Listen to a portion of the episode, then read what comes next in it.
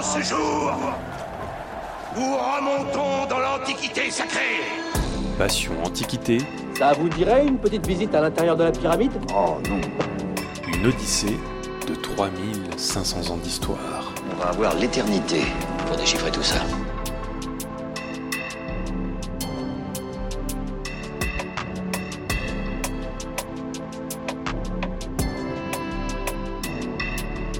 Bonjour à toutes et à tous. Aujourd'hui, je vous propose un hors-série, et oui, c'est le premier de ce podcast. Je m'appelle Fanny Cohen-Moreau et d'habitude dans Passion Antiquité, je reçois des chercheurs et chercheuses en master ou en thèse pour qu'ils vous racontent leurs sujets de recherche passionnants comme des voyages spatio-temporels dans l'Antiquité à chaque épisode. Eh bien aujourd'hui, nous allons tout de même faire un voyage spatio-temporel, mais en nous intéressant à une trace particulière de l'Antiquité qui est étudiée par plusieurs équipes de recherche et qui est une vraie aventure historique et scientifique.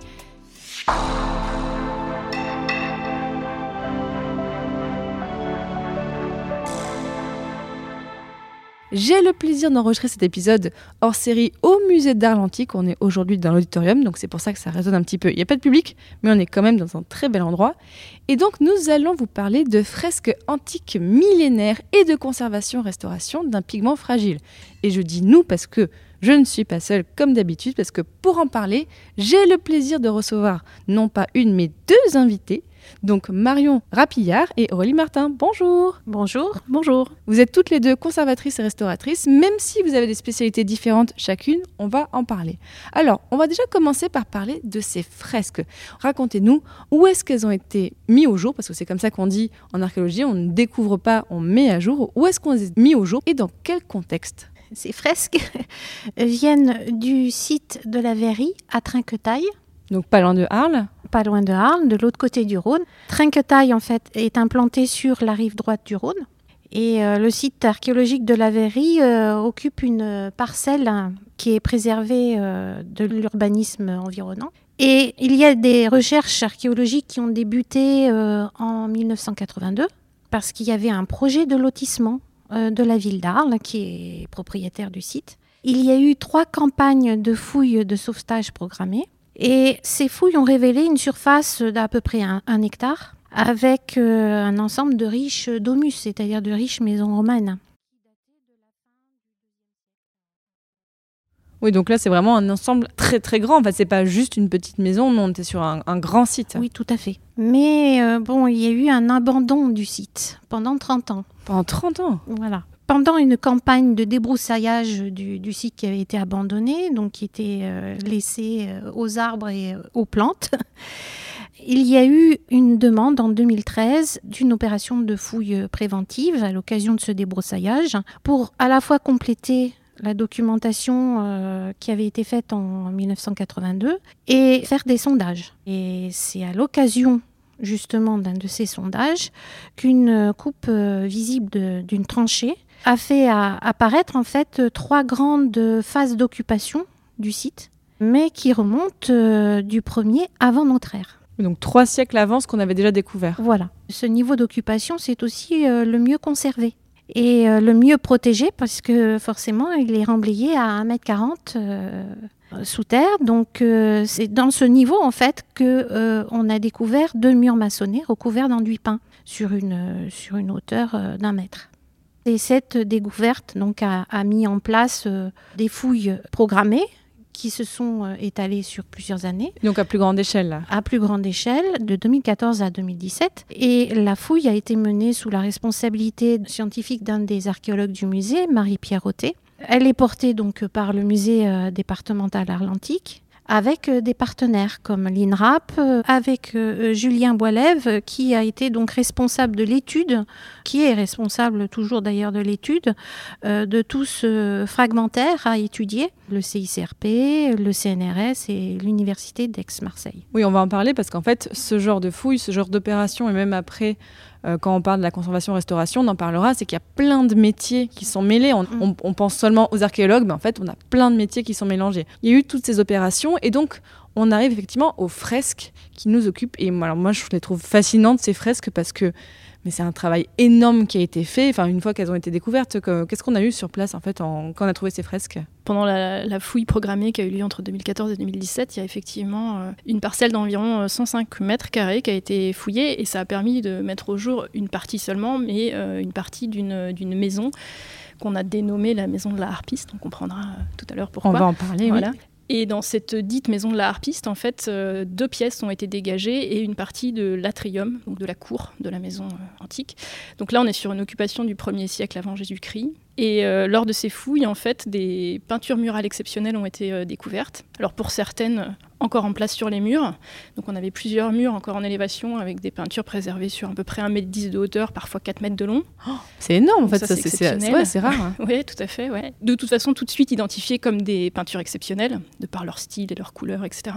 Et euh, également, énormément de peintures ont été, euh, de fragments de peinture ont été découverts dans les remblais. En fait, lorsque les archéologues ont fouillé ces espaces, dans les sédiments et dans les remblais, ils ont évidemment trouvé une quantité incroyable de fragments. On a dénombré euh, en gros un millier de caisses de fragments. Et, ah oui, c'est un euh, puzzle géant là. voilà.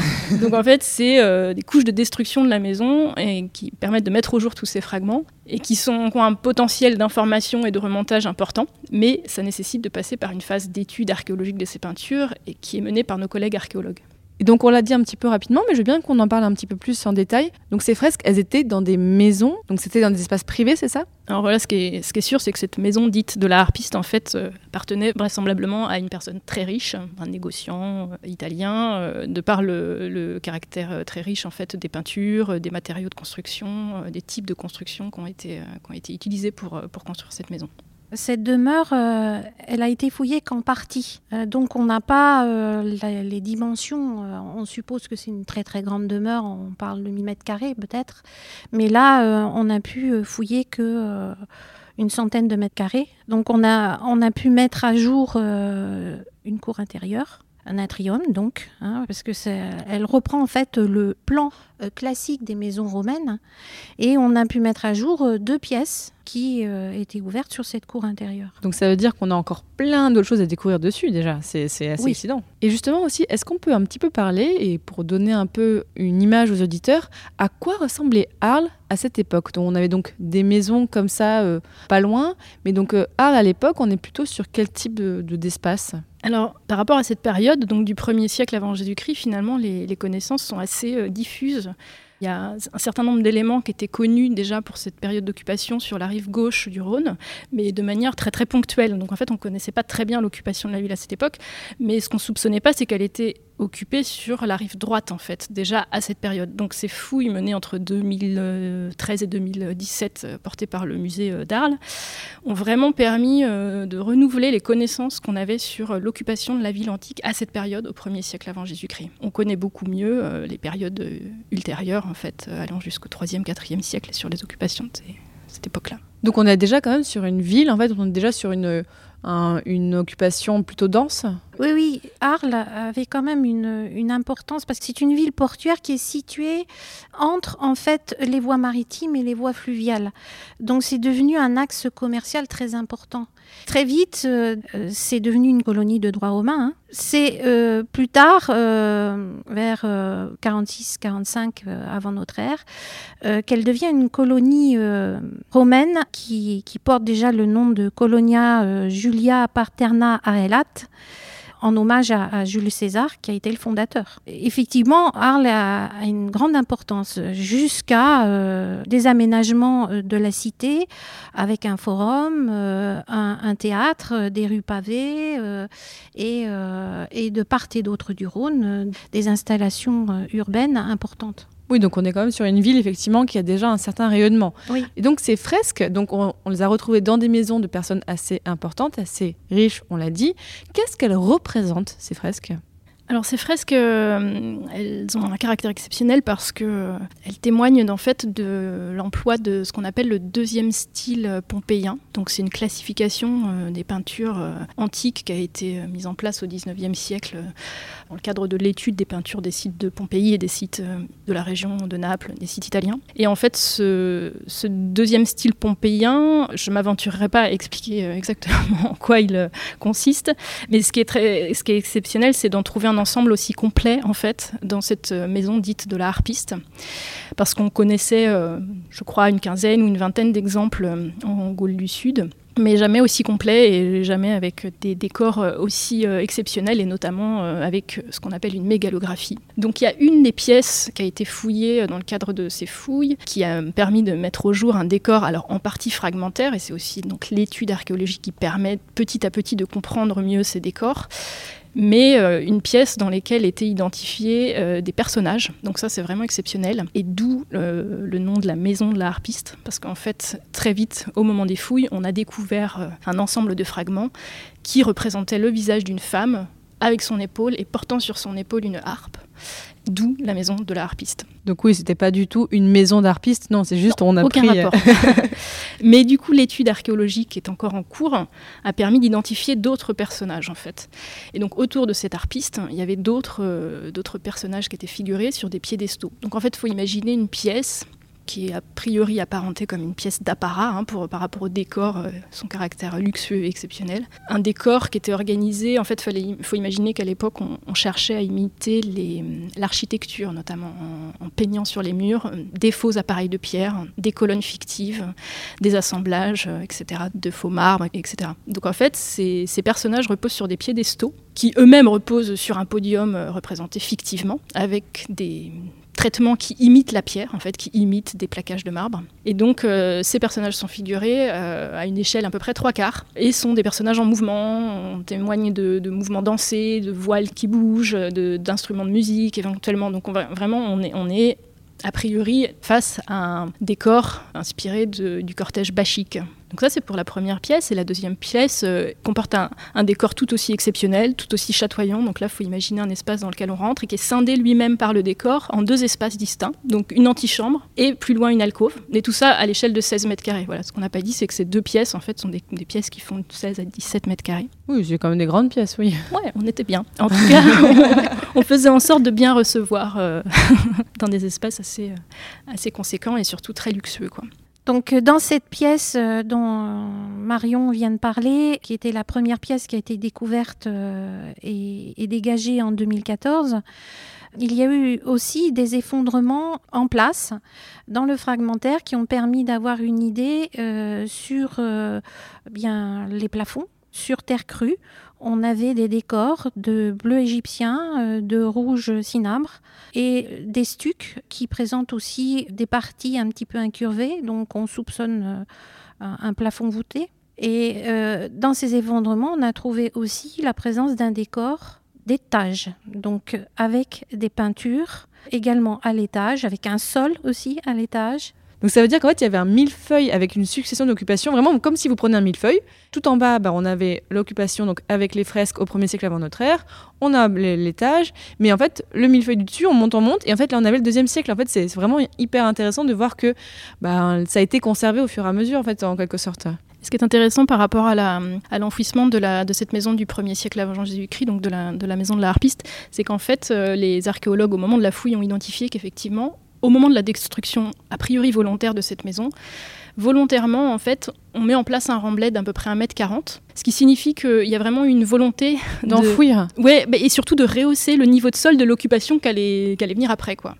Et ça, euh, il y a plusieurs euh, hypothèses et arguments, mais l'un de ceux qu'on retient, c'est euh, le fait que vraisemblablement la proximité de la nappe phréatique et la possibilité qu'à l'époque, au premier siècle avant, on ait eu un petit peu les pieds dans l'eau et inciter les constructeurs de la maison suivante à rehausser de à peu près 1m40 euh, le niveau par rapport, euh, au niveau existant Alors justement, si on parle de la succession de ces couches, dans toutes ces pièces, de tous les décors peints euh, de, de la maison de la harpiste présentent quand même des décors en majorité sur fond rouge cinabre. Oui, on a les personnages et on a ce côté rouge voilà, qui est Voilà, particulier. et, et qui fait la richesse de tous ces, ces- ces décors.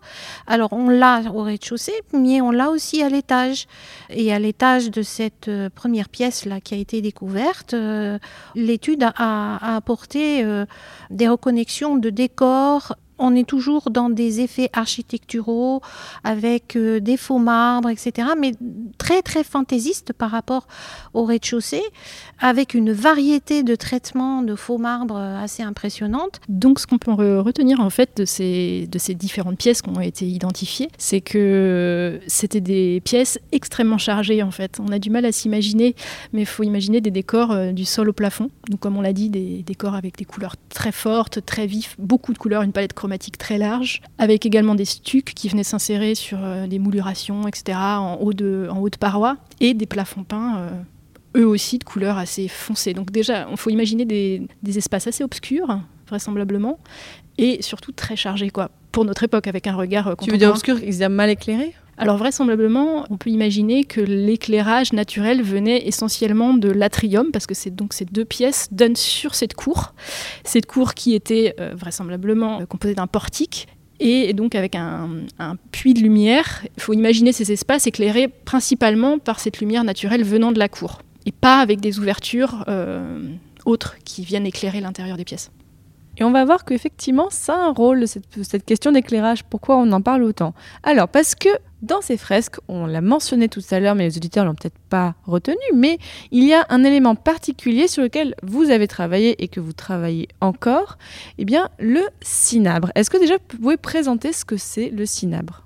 Alors, le cinabre, c'est un pigment d'origine minérale de couleur rouge qui est très facilement reconnaissable en fait parmi la palette euh, chromatique euh, des fresques antiques parce que c'est un rouge très très vif et qui était apprécié pour, euh, pour ça. Et c'est un pigment qui est très particulier, donc c'est un chimiquement c'est un sulfure de mercure en fait. Issu d'un minerai de sulfure de mercure qu'on appelle également le cinabre. Et en fait, il est connu comme étant vraisemblablement le plus coûteux, un des plus coûteux euh, pigments du monde romain. Donc, ah oui, quand même. Donc, euh, faire euh, réaliser des fresques dans sa maison avec des fonds rouges aussi abondants, ça témoigne vraiment du luxe et du prestige et de la richesse en fait du commanditaire.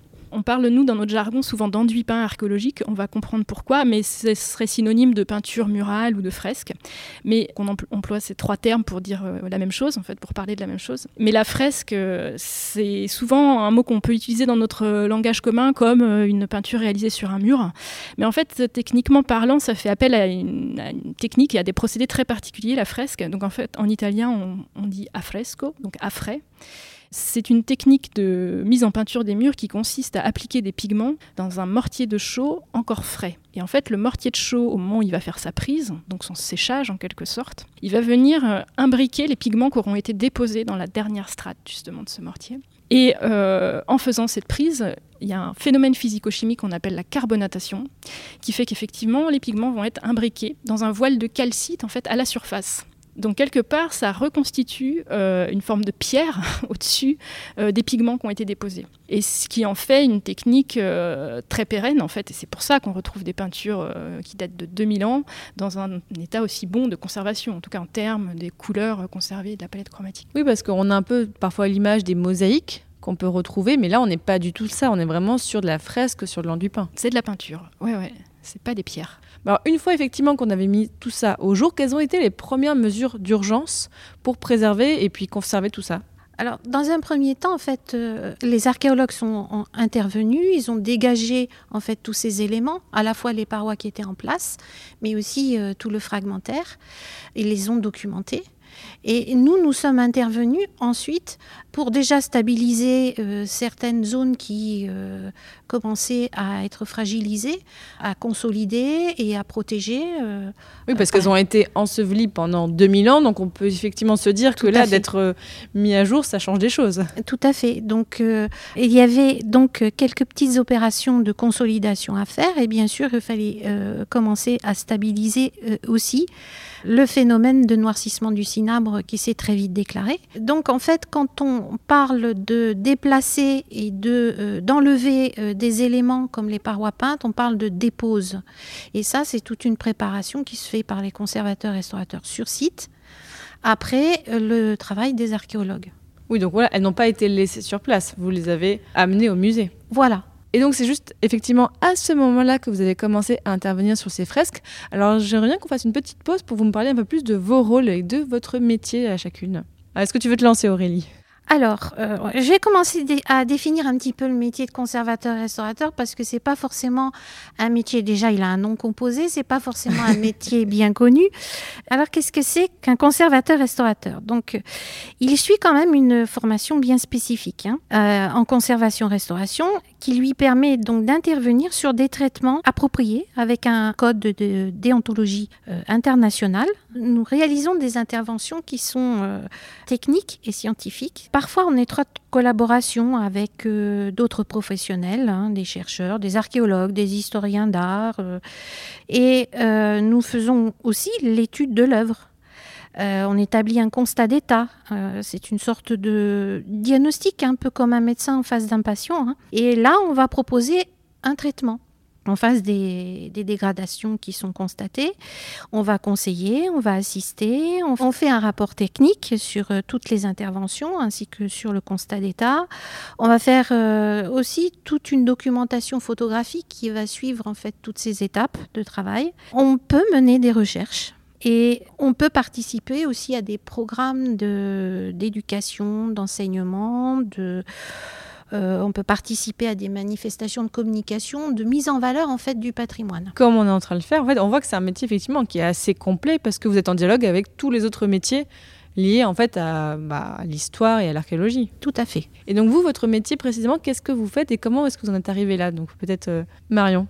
Eh bien, moi, je travaille dans le laboratoire euh, de conservation-restauration du musée d'art l'Antique euh, depuis euh, presque 8 ans maintenant. J'étais plutôt spécialisée sur la restauration du mobilier archéologique au départ dans le cadre de ma formation. Et je me suis très vite spécialisée sur la mosaïque antique parce que c'était ce qui m'intéressait le plus. Et donc, le laboratoire du musée d'Arles est un des deux en France et qui a une réputation plus que même, euh, où on restaure des mosaïques antiques. Donc je me suis implantée ici euh, pour ces raisons-là. Et puis de fait, en raison des découvertes euh, récentes dont on a parlé, de ces, de ces fresques antiques, on a été amené à, travailler progressivement. Et, moi, j'avais suivi aussi dans le cadre de mon parcours universitaire et professionnel.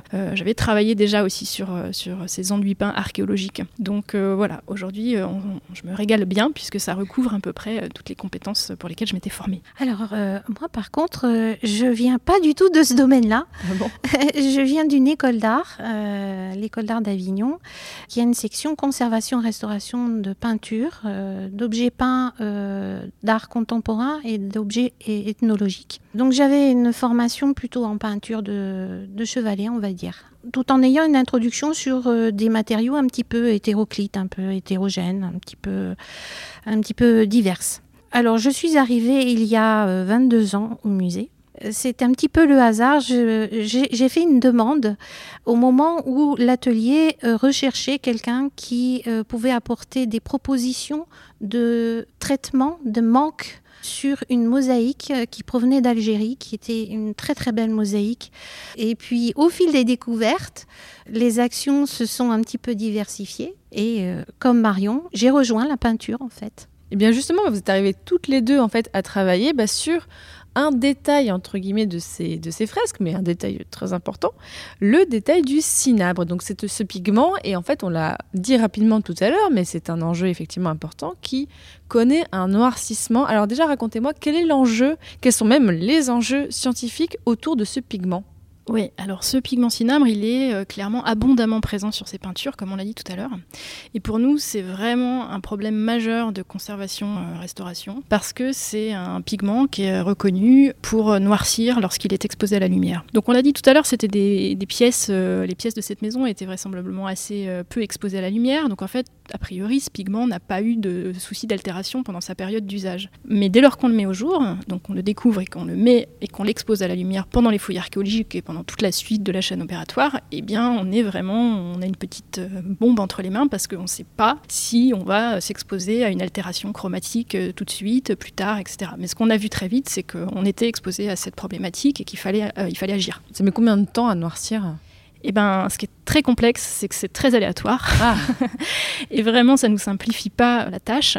C'est qu'en fait, donc, le phénomène du noircissement du cinabre, il faut dire qu'il était connu dans l'Antiquité. Vitruve, euh, qui est un architecte du 1er siècle euh, avant Jésus-Christ, donc à peu près de la même période de, justement de l'occupation de cette maison dite de la harpiste, il écrivait déjà à l'époque que si on voulait euh, utiliser ce pigment pour peindre les murs de sa maison, il fallait surtout ne pas l'exposer à la lumière, donc l'utiliser dans des, dans des pièces fermées, ne pas exposer aux rayons du soleil. Je trouve ça étonnant qu'on ait continué à l'utiliser c'était pas très pratique quand même. Euh, oui, mais malgré tout, c'était euh, un témoignage de luxe, de prestige. Donc je pense qu'on avait un certain intérêt à pouvoir montrer qu'on pouvait se payer euh, des murs intégralement remplis de cinabre de, cette couleur. Quoi. Un peu comme le rouge de tir pour pigmenter les, vêtements qui étaient faits à partir d'escargots. C'était hyper compliqué, mais en fait, c'était quand même un signe de richesse, c'est ça?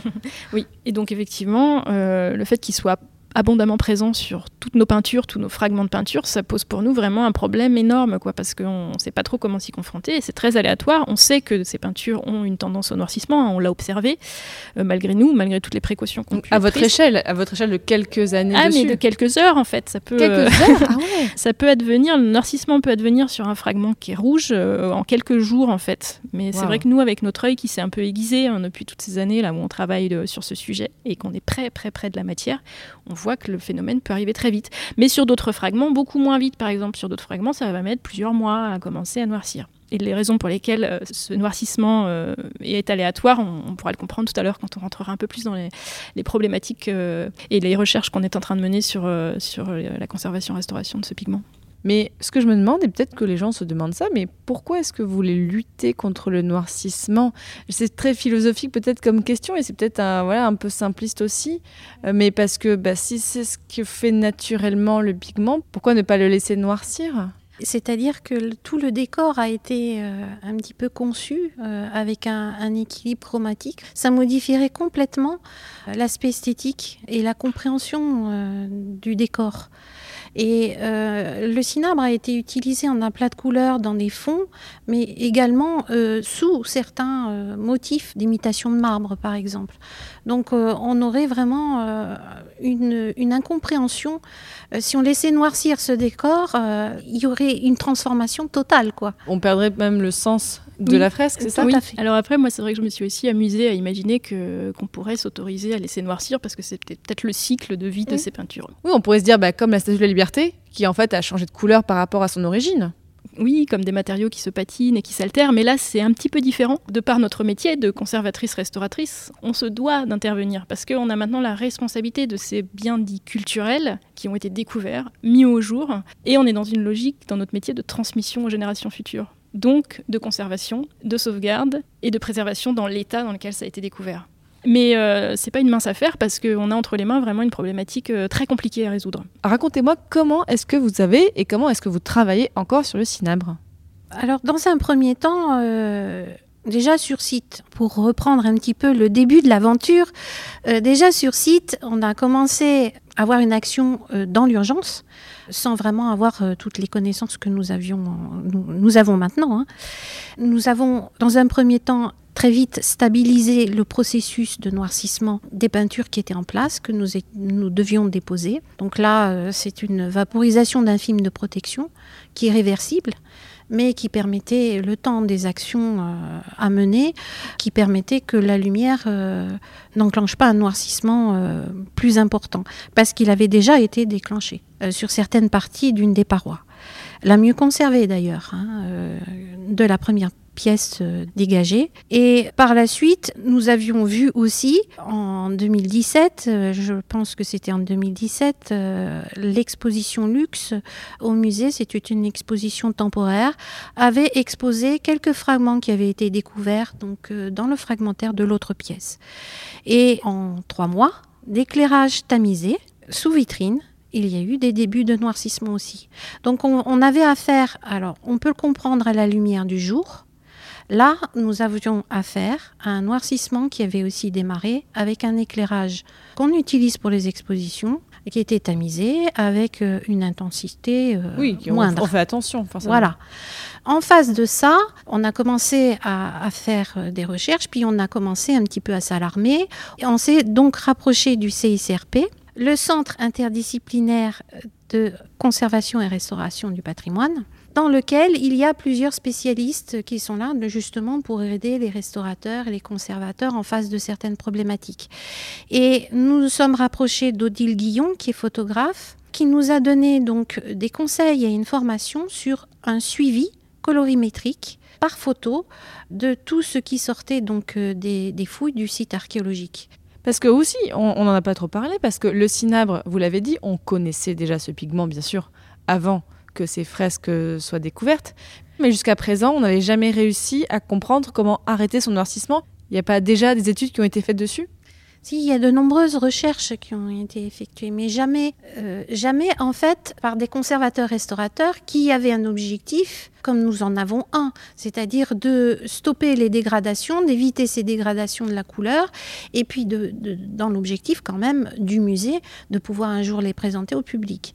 Donc il y a eu ce suivi euh, colorimétrique qui s'est mis en place pour euh, surveiller en fait ce qui allait se passer. Et en 2019, nous avons eu la demande d'exposer pour une exposition temporaire, on n'a rien inventé au musée d'histoire de Marseille, d'exposer un ensemble euh, sur fond rouge cinabre justement. Donc là, il fallait nous trouver une solution d'urgence aussi pour pouvoir exposer au moins cet ensemble sans déclencher un noircissement. On s'est rapproché donc d'un spécialiste en éclairage muséographique pour objets sensibles qui nous a conseillé de faire quelques tests. Et là, euh, nous avons la chance dans cette histoire, c'est que nous avons un incroyable trésor.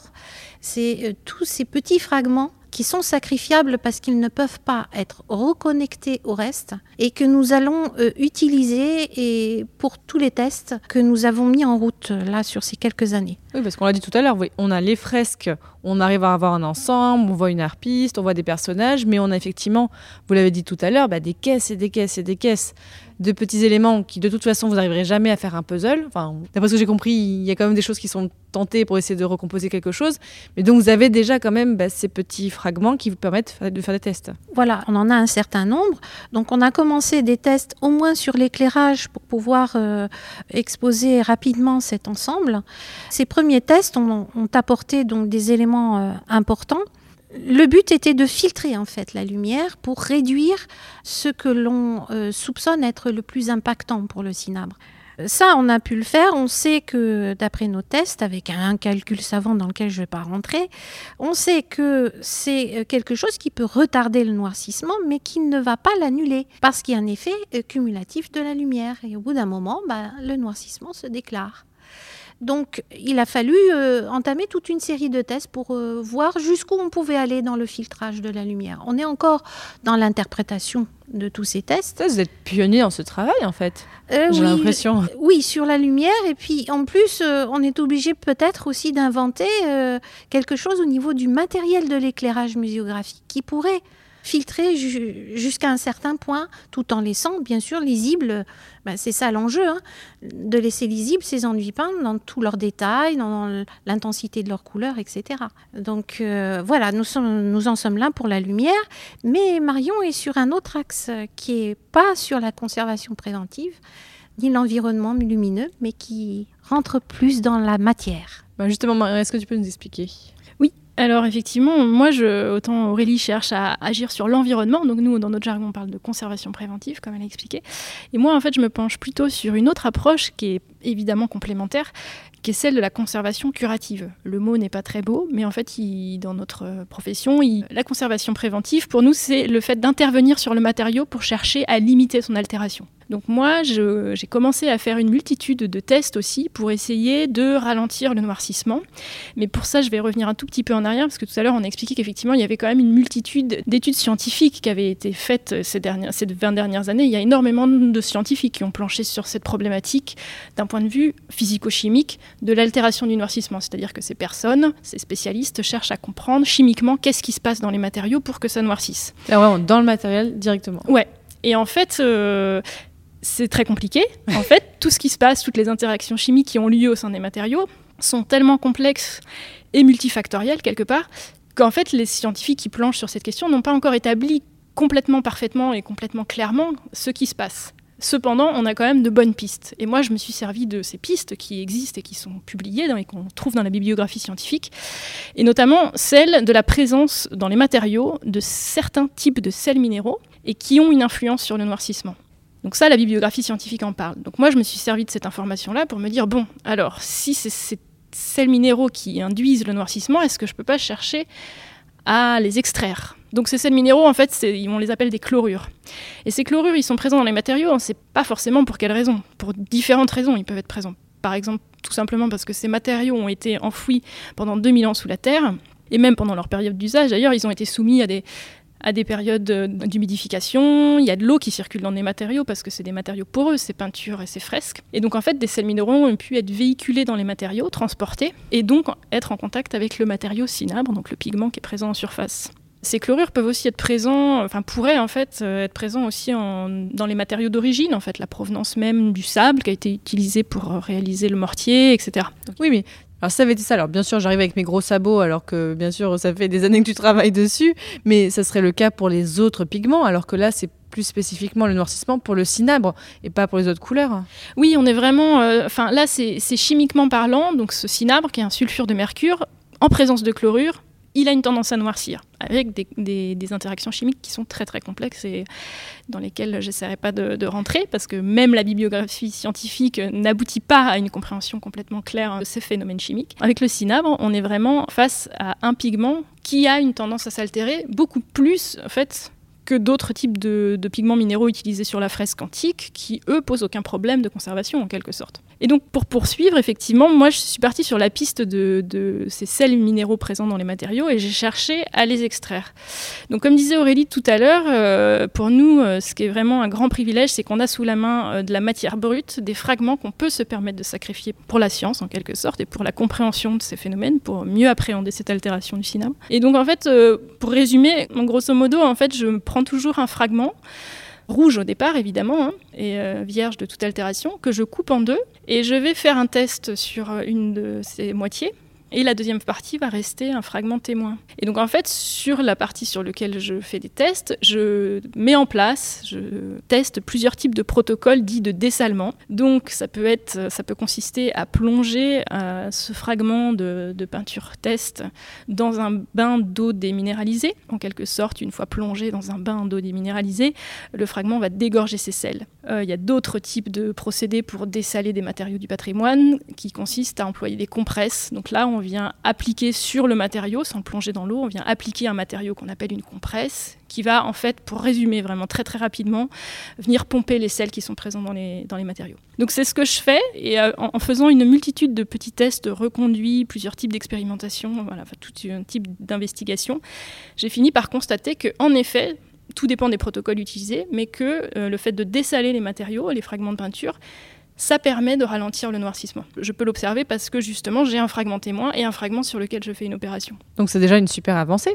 Ça pour nous c'est vraiment quand on a commencé à observer ça, euh, ça nous a vraiment stimulé parce que pour le coup on n'avait pas vu tellement de, enfin même pas du tout d'études sur, euh, sur cet aspect-là en fait, sur les gestes de conservation-restauration qui pouvaient permettre de ralentir euh, ce noircissement. Donc on était très contents et donc tout ça prend beaucoup de temps parce que je reconduis les tests pour vérifier, pour essayer d'affiner les protocoles et en fait j'en suis encore à ce stade d'essayer d'affiner un protocole qui permettrait non seulement de ralentir le noircissement, mais surtout de l'empêcher et à long terme. Et tout ça, ça demande des périodes d'observation très longues, parce que comme on disait aussi tout à l'heure, le phénomène de noircissement arrive plus ou moins vite, et on s'est retrouvé à exposer des fragments... Euh, derrière la baie vitrée de notre atelier exposé euh, plein sud, et des fragments qui ont continué d'évoluer pendant plusieurs années. Donc en fait, on ne peut pas se dire parce qu'au bout de deux semaines, euh, ça ne noircit pas, qu'on a trouvé le protocole optimal. C'est-à-dire, deux ans après, il y a des fragments qui ont commencé à noircir, alors que pendant deux ans, ils n'avaient pas manifesté. Euh, ce, ce phénomène s'était pas manifesté. C'est fou ce côté aléatoire du noircissement, en fait, effectivement. Ah bah, ça complexifie euh, carrément la recherche en fait qu'on mène, parce qu'effectivement, on n'est pas assuré que parce qu'on a observé une première fois quelque chose, on, va être sûr que ça va marcher le deuxième coup. Donc on, affine petit à petit. Et c'est vraiment aussi pour ça qu'il était important d'être sur deux axes de recherche différents qui vont se compléter, se rejoindre à un moment donné, mais euh, qui permettaient de, dans l'urgence en tout cas, de répondre au moins à des besoins. Même au niveau de l'étude, euh, on avait besoin de certains conseils déjà sur l'environnement, euh, sur l'éclairage, même en restauration, dans les phases d'intervention, on a pris des précautions aussi. Ce que je trouve aussi super intéressant, c'est que bah, notamment euh, sur ton travail Marion, c'est qu'au début donc tu as ce parcours de conservation-restauration, qu'en fait tu finis par faire de la chimie. C'est dire à quel point ce métier est complet. Oui, alors c'est vrai qu'on ne l'a pas dit, mais dans notre parcours, euh, dans notre bagage euh, universitaire, enfin bref, de formation, on a beaucoup de chimie en fait. Hein. Pour devenir conservateur-restaurateur, il faut quand même avoir une base un peu solide en chimie. Mais moi, je ne pensais pas m'y reconfronter comme ça, de manière aussi euh, brutale en quelque sorte. Donc, bien entendu qu'on a des, connaissances en chimie pour exercer notre métier, mais bien sûr, on a des limites aussi. Sur, on n'est pas, des, pas des chimistes pour autant. D'où l'intérêt dans le cadre de ces problématiques sur le cinabre de s'appuyer sur des partenaires scientifiques et on a, développé autour de nous, on s'est associé à différents types de partenaires justement pour travailler conjointement sur cette problématique. Et en l'occurrence, dans le cadre de mes tests, j'ai besoin de faire des analyses des matériaux ou des dosages de ces fameux sels minéraux que je cherche à extraire de mes fragments de peinture. Du coup, là, je, demande à des collègues de s'en charger en quelque sorte. Et dans le cadre de ces recherches sur le dessalement, on est euh, largement appuyé par le CICRP qu'on a cité tout à l'heure aussi. Et le réseau s'étend aussi. On a travaillé avec euh, des entreprises euh, locales qui sont spécialisées sur les matériaux minéraux du patrimoine, donc qui ont une expertise qui nous aide largement aussi dans ces travaux. On crée aussi des liens vers l'international. On est en lien direct avec une équipe espagnole qui travaille aussi sur cette problématique du cinabre, mais plus eux avec une approche purement scientifique. Et, c'est ce dont on s'est rendu compte assez vite avec Aurélie, c'est qu'en fait, on, s'est senti un peu isolé en tant que conservatrice, restauratrice, avec cette problématique du cinabre. Bien qu'elle soit vraiment reconnue euh, dans le milieu et les matériaux du patrimoine, finalement, on a très peu de, pour le moment en tout cas, on n'a pas réussi à avoir beaucoup d'échanges et d'échanges d'expériences avec des conservateurs restaurateurs qui auraient fait des recherches similaires aux nôtres. C'est ça qui est passionnant aussi, c'est aussi une ouverture pour le musée, c'est tout un réseau qui se tisse autour de, cette problématique-là aussi. Et si on a cette chance-là, c'est parce qu'on travaille dans un contexte particulier, on est... On est vraiment dans un service public territorial du département qui nous a permis de faire ça parce que ça c'est pas facile de pouvoir le faire dans un contexte euh, d'ateliers privés qui n'ont pas forcément du temps et des budgets à consacrer à ça. Et c'est parce que nous sommes dans ce musée du département qu'on peut envisager de s'engager dans des pistes comme ça. Oui, c'est parce que parfois quand on pense au musée, on pense lieu d'exposition, entre guillemets, passif, où il y a juste ça où on voit juste euh, un espace de visite. Mais en fait, bah, dans certains musées, bah, donc, euh, comme ici, donc à Arles, en fait, il y a toute une équipe de recherche derrière. En fait, voilà, vous avez un côté très actif dans la recherche. Ah oui, c'est un musée vivant. Il n'y a pas que des objets, il y a des métiers derrière euh, ces objets, ces vitrines. et il y a beaucoup d'actions. En fait, il y a toute une chaîne opératoire qui est, qui est en place ici. C'est assez rare. Hein, nous sommes en, en lien, en fait, étroit, en interaction quotidienne avec les archéologues, la conservation, la communication, la médiation, l'administration aussi, et euh, bien sûr le public aussi. Donc euh, on a tout sur place. On a une compréhension en fait de ces euh, différents métiers, les uns par rapport aux autres, qui font qu'on peut mener, on peut porter des projets passionnants comme celui-ci. Oui, on voit que parfois des, métiers se plaignent, oui, ben machin, il comprend pas ce qu'on fait et tout, alors que là ici, ben, vous êtes tous et toutes en dialogue, donc le, la communication doit être plus facile. Alors bien sûr, euh, rien n'est parfait, mais enfin, ça facilite quand même la communication et euh, l'élaboration de certains projets, de travailler euh, quotidiennement ensemble.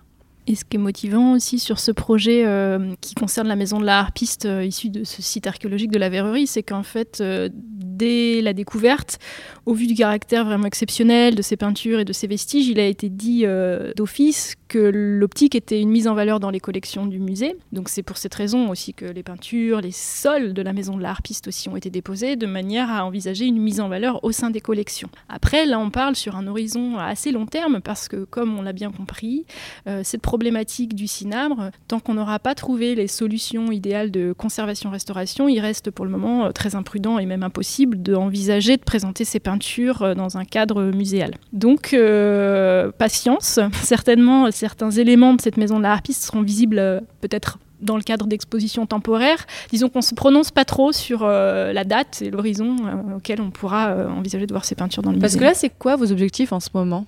À part euh, réussir, bien sûr, mais est-ce que vous déjà vous avez d'autres pistes, des, d'autres objectifs euh Là déjà, euh, les, éléments qui ont été étudiés du site, les enduits peints, enfin tout le fragmentaire qui a été étudié, donc l'étude, c'est ces reconnexions, cette restitution du puzzle en élévation. Hein. Là, tout ce qui était sans cinabre, a été euh, stabilisé et, stratifié. Donc euh, il n'y a plus de dégradation des mortiers, ce sont des éléments qui sont quand même sécurisés.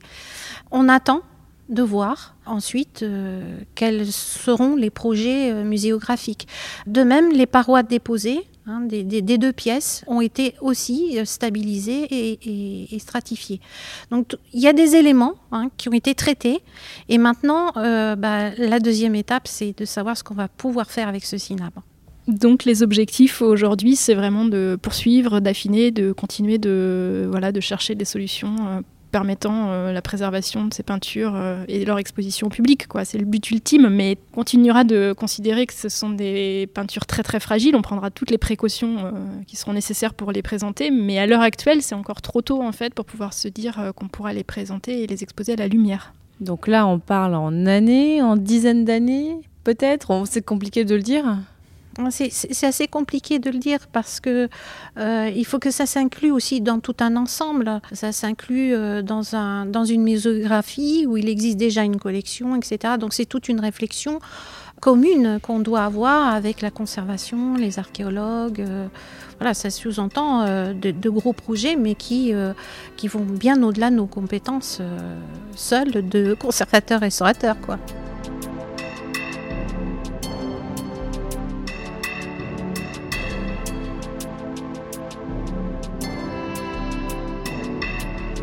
Désormais, chers auditeurs et auditrices, vous savez ce qu'est le cinabre, vous savez quelles sont les complications liées au cinabre, et vous en savez beaucoup plus aussi sur Arles et les fresques de Arles. Donc merci beaucoup Marion Rapillard et Aurélie Martin, c'était vraiment mais, mais, passionnant.